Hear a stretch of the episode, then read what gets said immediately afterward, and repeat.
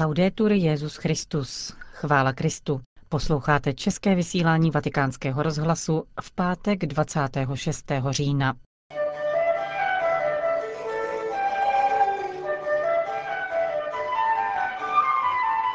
Milí posluchači, po zprávách z Vatikánu a ze světa vám přineseme pravidelnou páteční promluvu otce Richarda Čemuse. Od mikrofonu přeje příjemný poslech Johana Bronková.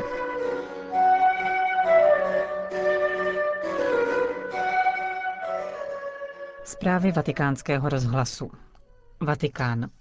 Světovou premiéru dokumentárního filmu nazvaného Umění a víra Via Pulchritudinis Cesta krásy včera hostila aula Pavla VI.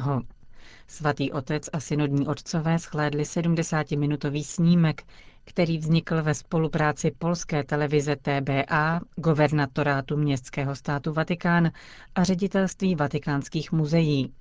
Producentem dokumentu je velvyslanec řádu maltéských rytířů u svatého stolce Přemyslav Jan Hojser. Dokument představuje papežské umělecké sbírky, které jsou, jak podotýkají autoři, teologií zhuštěnou v obrazech. Na tento interpretační klíč navázal i Benedikt XVI. ve svém krátkém proslovu, který následoval po projekci filmu. Pro mnohé lidi, kteří zavítají do Říma, je návštěva vatikánských muzeí tím největším a někdy jediným kontaktem se svatým stolcem. Je to tudíž výjimečná příležitost k poznávání křesťanství.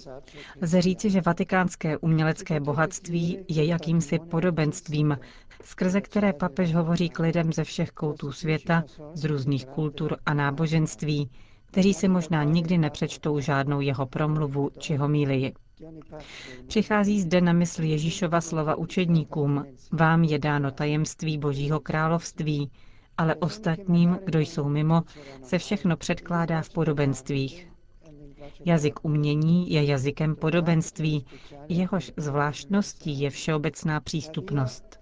Via pulchritudinis, cesta krásy, je schopna vést mysl i srdce do věčnosti, pozdvihnout je až do božích výšin. Svatý otec ocenil, že film opakovaně poukazuje na úsilí římských papežů investované do památkové péče. Upozornil také na renesanci dialogu církve a umělců, kterou dokládá otevření kolekce moderního sakrálního umění ve vatikánských muzeích. Ve Vatikánu bylo dnes zveřejněno závěrečné poselství 13. řádného biskupského synodu věnovaného nové evangelizaci. Jak říká jeden z jeho autorů, kardinál Timothy Dolan, v poselství nejde o podrobnou reflexi diskusí v synodní aule, jak to učiní postsynodální exhortace Benedikta XVI., nýbrž vystihnout hlavní témata ve světle Ježíšova učení. Pokoušeli jsme se vcítit do toho, co jsme jako biskupové slyšeli od našich bratří biskupů v jejich různých příspěvcích a dospět k tomu, co jeden z členů naší komise nazval symfonií, zachytit noty a melodie, které jsme vyslechli. Chtěli jsme být pozitivní, pozbuzující a evangelijní, Chtěli jsme, aby byl dokument zakořeněn v písmu svatém. Nakonec musím říct, že biskupové ocenili závěrečné poselství opravdu vřelým potleskem, který naznačuje, že s textem skutečně souzní. Dokument obsahuje odstavce věnované situaci jednotlivých kontinentů. Zeptali jsme se kardinála Doulana, zda je vůbec možné reflektovat zkušenost univerzální církve a reagovat na situaci v tak velmi rozdílných kontextech. Ano, to je těžké. Proto jsme si hned na začátku řekli, že by bylo příliš složité pokoušet se zahrnout všechno do jednoho dokumentu. Řekli jsme si, že spíš než snažit se nic nevynechat, zohlednit každou poznámku a detail, bude lepší vrátit se do prvních století, vrátit se k Ježíši. Potřebujeme se vrátit k tomu, co bychom nazvali základními, fundamentálními tématy, která nám on sdělil a která nacházíme sformulovaná v Novém zákoně. To byl tedy náš cíl Nesnažit se úzkostlivě zmínit všechno, ale velmi pečlivě se snažit vystihnout postoj Ježíše a jeho prvních apoštolů. Říká jeden z členů komise, která vypracovala závěrečné poselství synodu, kardinál Timothy Dolan, arcibiskup New Yorku. Damašek. Masakrem skončil pohřeb pravoslavného kněze, jehož tělo bylo včera nalezeno na předměstí syrského hlavního města. Uprostřed asi tisíce věřících, kteří se v Damašku účastnili pohřbu, explodovala bomba. Zahynuli nejméně dva civilisté a několik vojáků. Pohřební liturgii sloužil patriarcha Ignác IV. Hazím. Jak uvedl, zavražděný kněz Fadil Jamil Hadad byl před smrtí krutě mučen.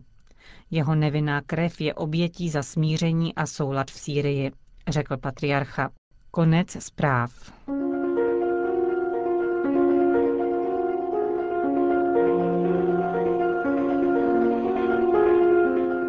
Ať vidím. Promluva otce Richarda Čemuse. Strávil jsem několik dní v oční klinice. Na pokoji jsme byli ve třech. Hovořilo se o všem možném a také o Bohu. Michal, bývalý námořník, teď hrobník, se netajil s tím, že on v Boha nevěří. Když mu ale odstranili pooperační obvaz z oka, byl jsem svědkem téměř biblické scény. Zázrak, já vidím, zvolal tento nevěřící Michael, téměř jako slepec Bartimajos, ubraný Jericha. Chtělo by se zapět ódu či sepsat laudácio na lékařskou vědu a techniku, která to, co v Ježíšově době budilo senzaci, umožňuje dnes doslova na běžícím páse. Boží syn z toho pak zákonitě vyjde jako předchůdce očních chirurgů, jehož domělé zázraky najdou postupně vysvětlení za pomoci přírodních věd. Takové pokusy pak se nabízí pro marxistický závěr, že věda překonává víru. Omyl je ovšem v pojetí zázraku samém. Písmu svatém nejsou zázraky senzací, nýbrž znameními toho, že se přiblížilo Boží království. V evangelích nechybějí prozby o uzdravení, kde v popředí stojí zjevně praktický aspekt. Deset malomocných například se chtělo uzdravit a nic víc. V podstatě jde o to tež jako dnes, kdy mnoho lidí, u kterých školní medicína selhala, končí u léčitelů na moto, když to nepomůže, tak to aspoň neuškodí. Ježíš má soucit s trpícími, ale zdráhá se hrát podobnou roli a váže proto zázrak uzdravení na vyznání víry. Říkali slepému Jericha, tvá víra tě zachránila. Nemyslí tím psychologickou sílu přesvědčení nebo dokonce autosugestce, která může vést v některých případech rovněž k uzdravení. Víra, kterou zde Ježíš vyzdvihuje, je důvěra v Boha, který se v jeho osobě sklonil nad lidskou bolestí. Veškerá bolest je podle víry církve následek dědičného hříchu. Jehož destruktivní síla vrcholí ve smrti. Ježíš ji přichází překonat a nás z jejich chapadel vysvobodit, vykoupit. Boží království, které tím nastolí, je o ním eschatologickým darem, který přislibuje prorok Jeremiáš lidu odvlečenému do Babylonu. Hle, přivedu je naspět ze severní země, shromáždím je od končin země, slepí a kulhaví budou mezi nimi, spolu se ženami v naději a nedělkami. Veliký zástup bude těch, kteří se sem vrátí. Toto království, kde Bůh sám každou slzu setře, Nebude však výsledkem rozvoje vědy a techniky, která najde na všechno lék a operační metodu a možná i klíč nesmrtelnosti, jak někteří bláhově doufají. Boží království je plodem výkupné oběti, kterou mohl přinést pouze Boží syn, a to právě svou vlastní smrtí, kterou přemohl smrt naši. Ježíš není tedy pouhý léčitel, je velekněz, nikoli však vybraný lidmi, nýbrž darovaný samým Bohem. Píše list k židům. Každý velekněz je brán z lidu a bývá ustanoven pro lid v jeho záležitostech u Boha, aby podával dary a oběti za hříchy, protože sám je stejně podroben slabosti, je schopen cítit s chybujícími a bloudícími. A proto musí podávat oběti za hřích sám za sebe, jako za ostatní lidi.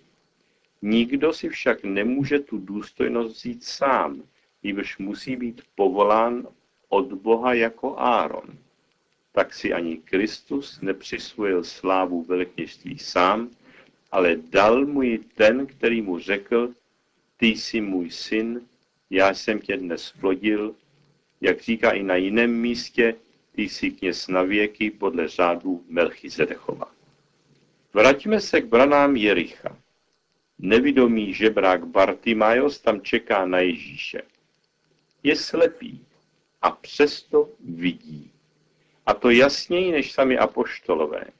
Jeho volání synu Davidův, Ježíši, smiluj se nade mnou, dosvědčuje, že neviděl v Ježíši pouhého léčitele, ale spasitele, ve kterém přichází Boží království.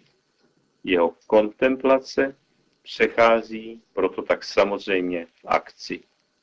Poslední věta dnešní perikopy konstatuje prostě a i hned začal vidět a šel tou cestou za ním.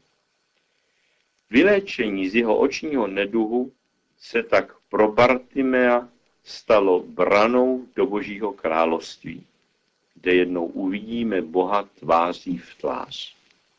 Možná je zde naznačena i odpověď na otázku, proč dějiny jsou tak plné utrpení a trýzně. A to i ty naše.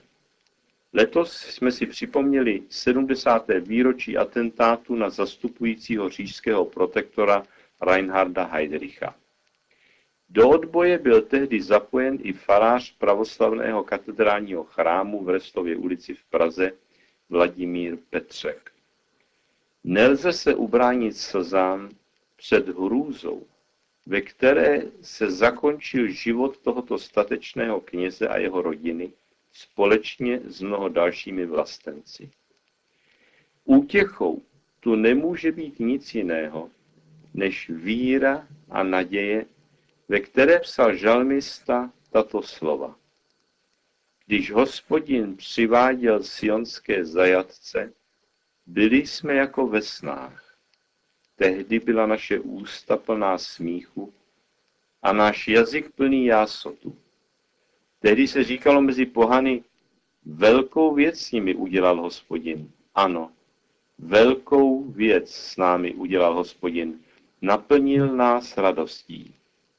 Hospodine, změň náš osud, jako se mění údolí na jeho země, dosejí v slzách budou žnout s jásotem.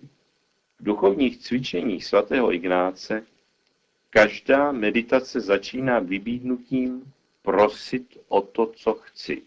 Má to své opodstatnění. Vždyť my, jak říká svatý Pavel, ani nevíme, oč máme prosit. Slepý žebrák za hradbami Jericha Bartimájos to naopak věděl. Stane se jeho prozebné přání Mistře, ať vidím rovněž přáním naším?